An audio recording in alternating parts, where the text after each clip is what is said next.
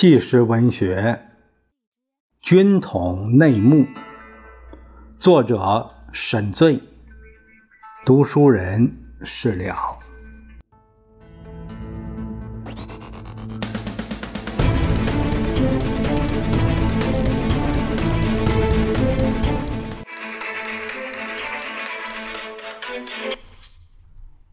我们这一节看一下这个军统培训特务的内幕。呃，下这一节是说特训班学生的罪恶活动。从我和林立特训班学生十年以上的接触中，了解到他们当中一些人的罪恶活动。这里简单的提出一部分，便可以看出这个班训练出来的这批特务对党和人民所犯下的滔天罪行。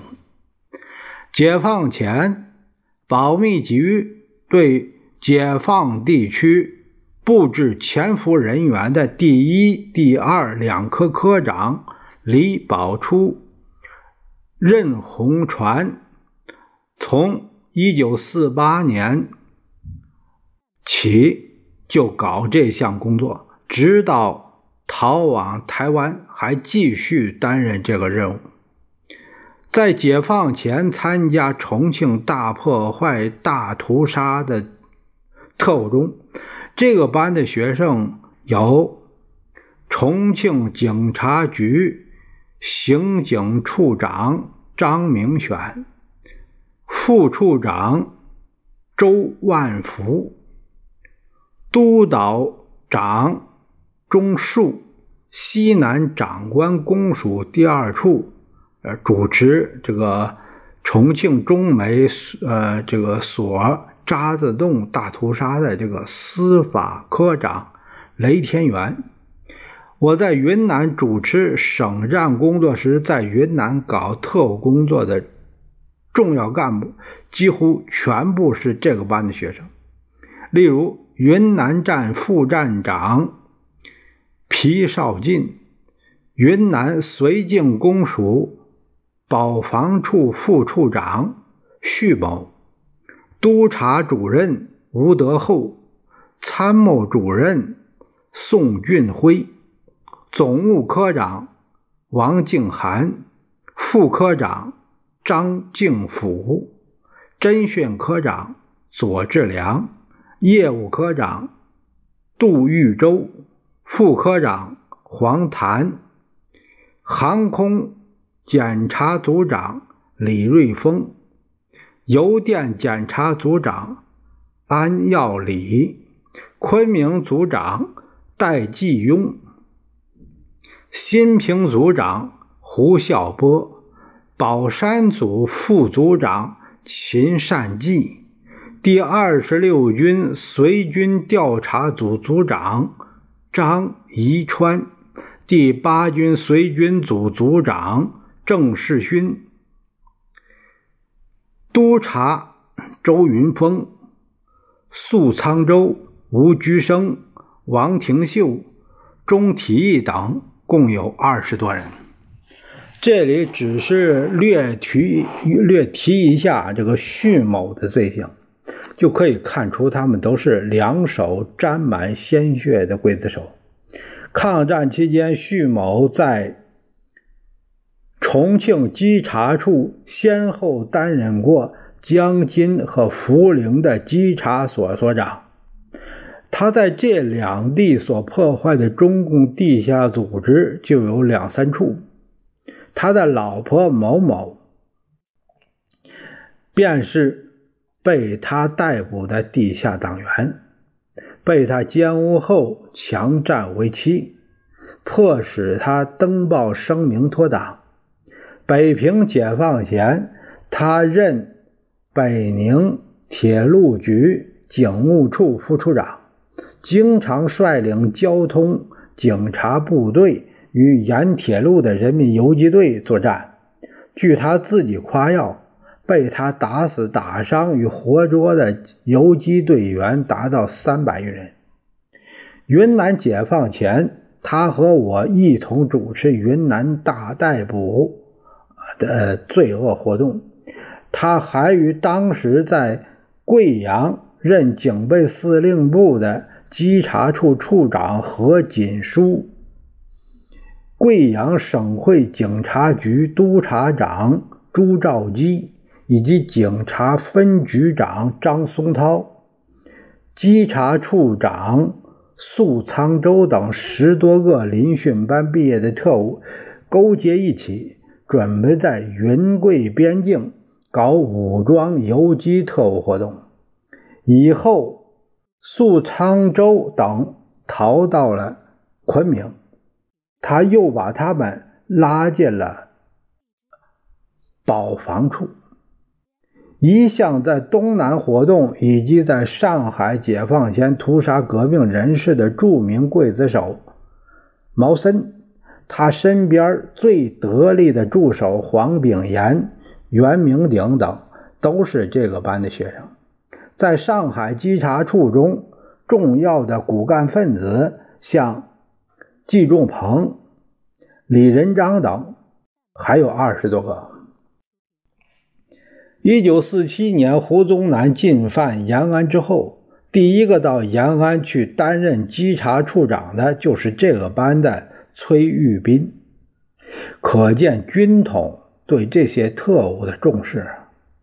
抗日战争刚结束，军统就派去了美国留学的大特务当中，也有这个班的学生于石和焦金堂两个人。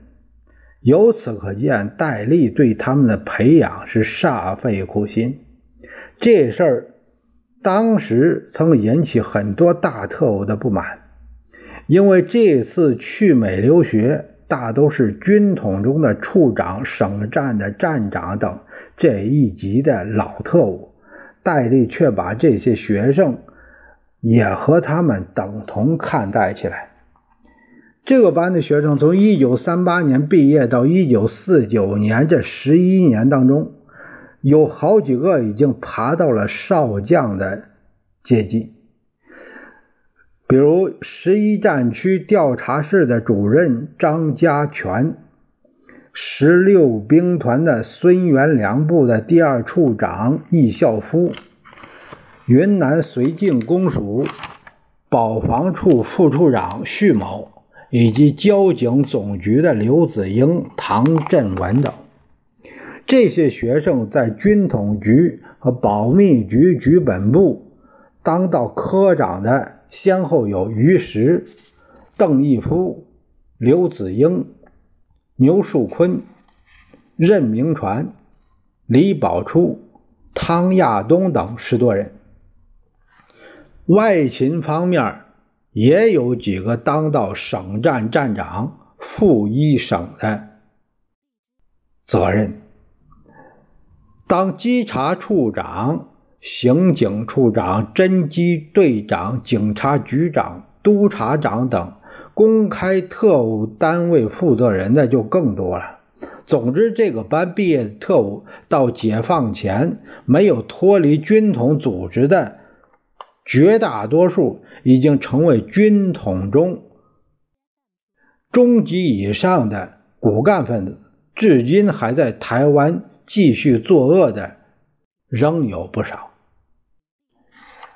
下面这一节说到了是抗战前军统特务在上海的罪恶活动。呃，说到的呃这个这个下面的小题目是组织与人事的情况。抗日战争以前的几年当中，军统一直特别重视上海地区的工作，最主要的原因是由于中共中央曾设在上海。从这里领导全国的党组织进行多年的革命斗争。其次是由于各民主党派、进步社团以及反蒋人士等利用上海租界为掩护，进行过各种各样的反蒋活动。复兴社特务处就是军统的前身。成立的时候，蒋介石所交给的两大任务，一个是反共。一个是排除异己，以巩固他的独裁统治。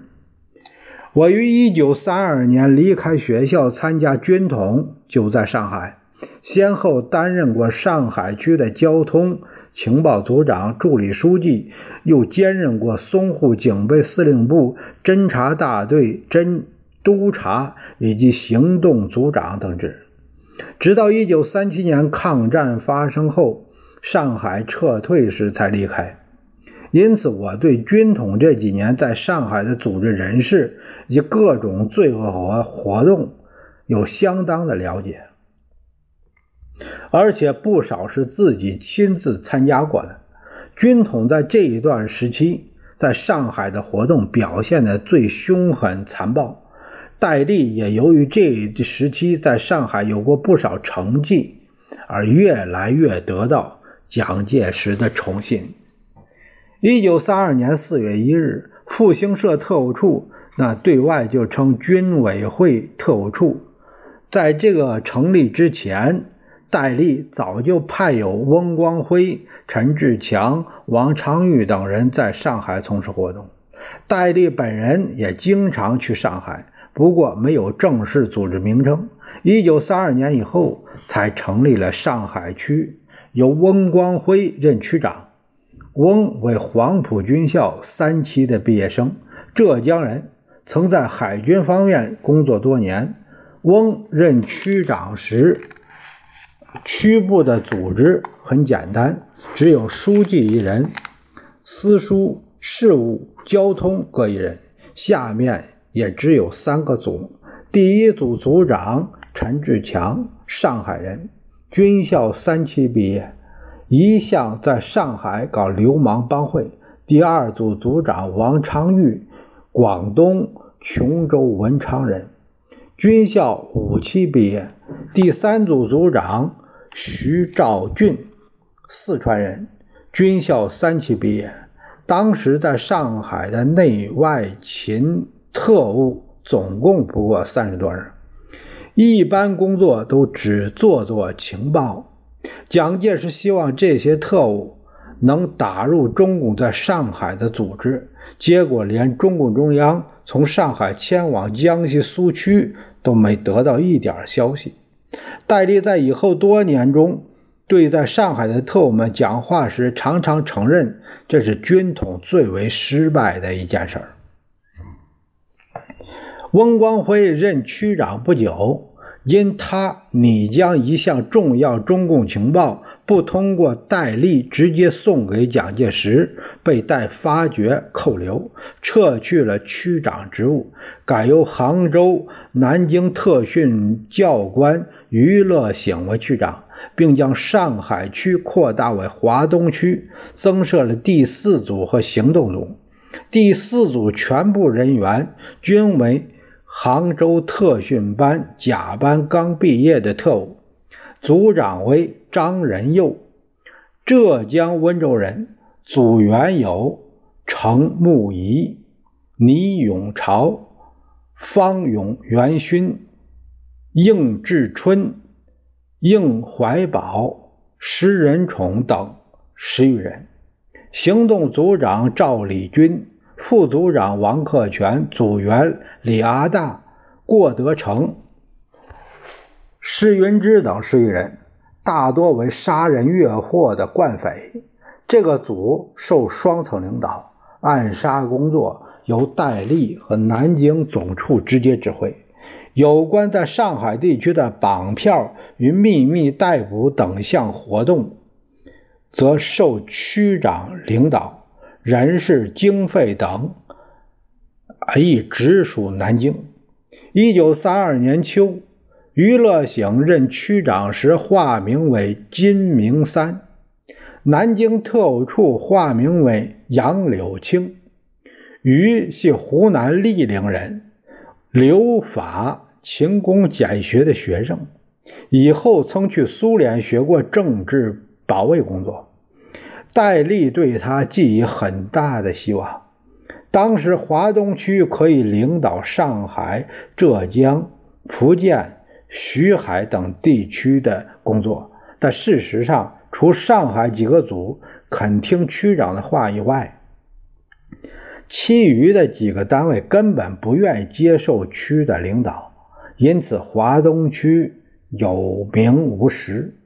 没有好久，就改为上海特区，专门负责这个区长外，区书记邓志英和我都得帮同司书陈陈拔萃。啊，陈拔萃来抄写密写信件。最初密写的化学水很简单，以后才渐渐的复杂一点。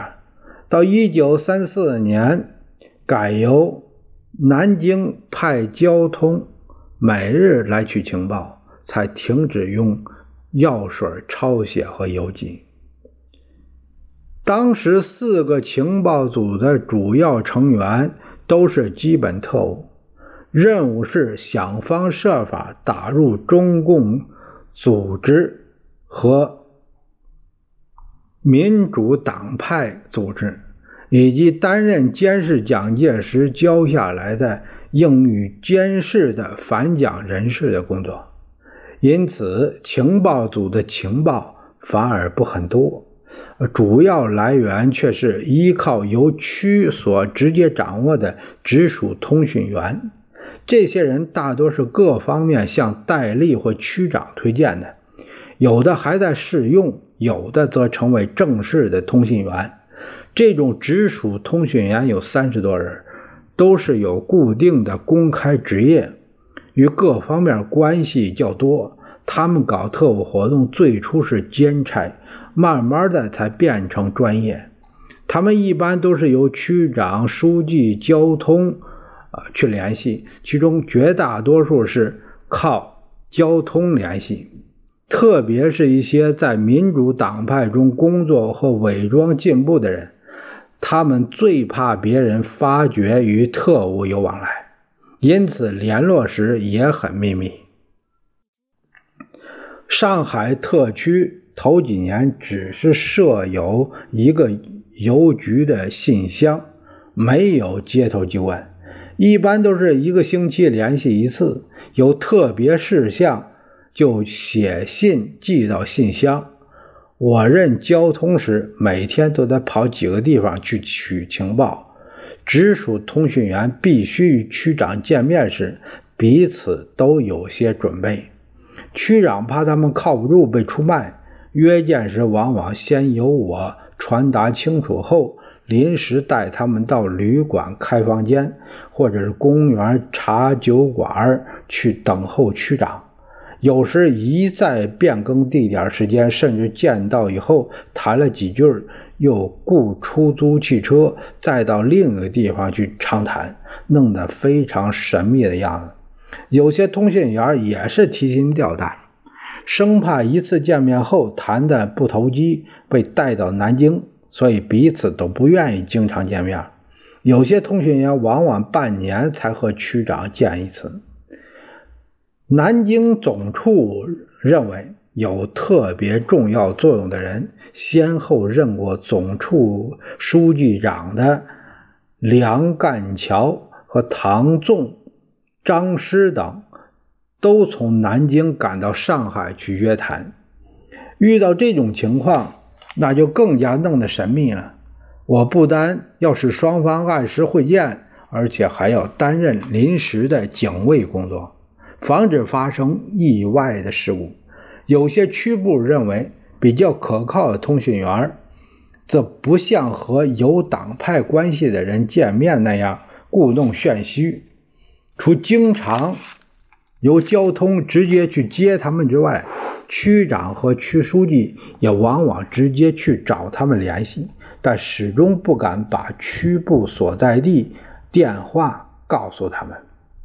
通讯员我还记得姓名和地点的有，比如吴淞商船学校军事教官陶一山，化名叫陶世冠。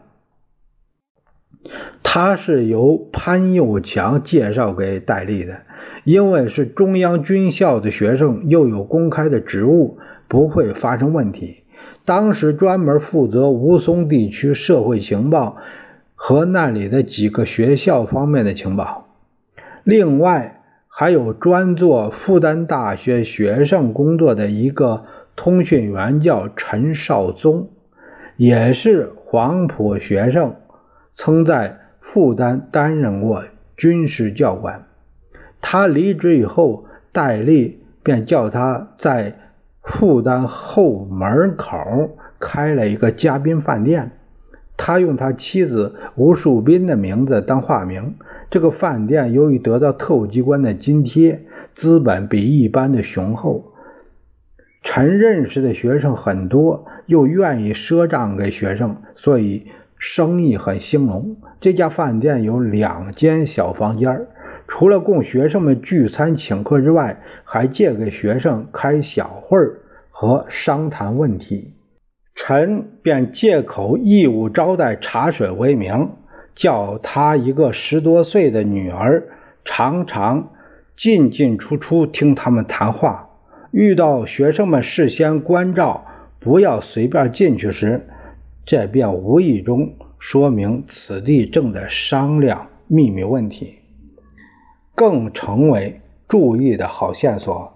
他拉拢过不少学生，打进学校中各种组织中去活动，因此情报比较多。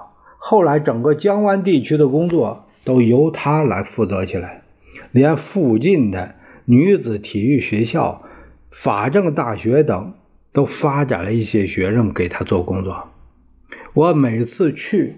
总是用买饭票的方式，把区部给的指示夹在钞票里边，递给坐在柜台上的他的老婆，再利用找钱为名取回他写的情报。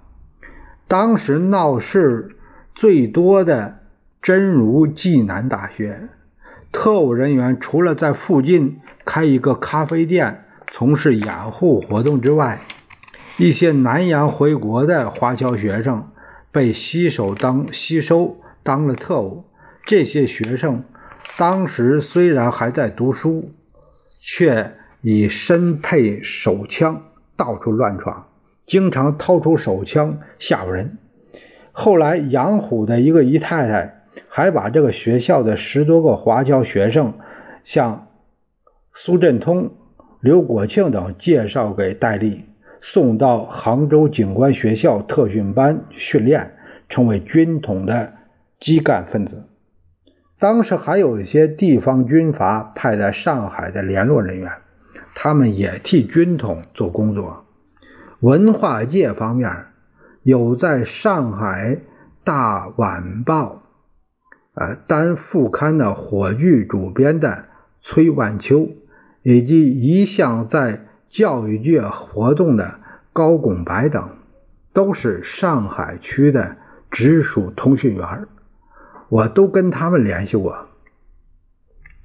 在崔万秋所编的副刊上，张春桥曾用迪克这个笔名写文章攻击鲁迅，并要鲁迅给他写回信，啊，由火炬编辑部转交。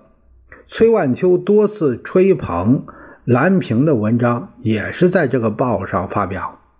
当时崔万秋住在法租界，我每个月给他送去津贴八十日元，有时还有几十元的奖金。我给他送钱和去他家取情报时，曾不止一次见到蓝平在他家里边，但崔从来没有给我介绍过。我去他家的时候，遇到他有客人在的时候，他总是把我领到家后院的亭子间内，一交一接就走，生怕被人发觉。我也不愿意和他家的客人打招呼。另外，还有些人是担任律师、教授、银行职员、记者以及无业流氓、帮会头子等各色人。到了一九三四年。由吴乃宪任区长，他是黄埔一期的学生，因出卖邓演达先生，嗯，得到蒋介石的信任。当时蒋介石和戴笠希望通过他过去在中国国民党临时行动委员会反动派反动派叫他为第三党，这个关系一方面。进行搞垮这个党的活动，同时又企图通过这个党中的少数败类来接近中共组织，去做破坏中共地下组织的阴谋。啊，当时介绍到军统的第三党人员虽不多，都受到南京总处的重视。总处的书记长曾多次到上海和这几个人见面，给他们的活动费也很多。这些人的住处我没去过。他们大都是直接和吴乃宪用电话约好，叫我到什么地方去等候他们给我情报。我常常在约定的时间和他们见面聊天啊，也顺便把钱交给他们。当时我和这几个直直属通讯员很少聊天的，因为吴乃宪曾再三叮嘱我少和他们谈话。见面后彼此都很客气，约定的地点总是。茶楼、酒馆、小房间，他们照例请我吃一顿，往往把情报夹在画报、小说中交给我。我当时只有二十来岁，他们大都是三四十岁了，老把我看成小弟弟一样，总要叮嘱我不要把东西给落掉了。我在上海上海区担任交通联络员将近三年，一九三三年以后。虽已经担任法租界情报组长，但还是任兼交通驻在区部，一直到一九三五年兼淞沪警备司令部的侦察大队的督察，才辞去交通职务，由南京总处改派王湘孙为区交通。我在担任区交通期间。与我有过联系的直属通讯员有几十个人，他们当中虽有虽形形色色的人物，却没有一个是共产党的干部，只有一两个是中共外围组织成员。戴笠每到上海，对上海区没有办法打入中共组织与拉出中共的重要人员，常常发大脾气。有次，他找区长、书记和几个组长在四马路杏花楼吃饭，非常生气地说：“这样搞下去，我们工作要垮台。你们怎么连一个共产党组织都打不进去？”当时，上海区的历任书书记长、书记、组长等虽有些是中共叛徒，但在叛变后关系就中断，没有办法再去发展。蒋介石和戴笠对这个主要工作最不满意。总责怪上海区的各级特务没有尽全力注意这方面的工作。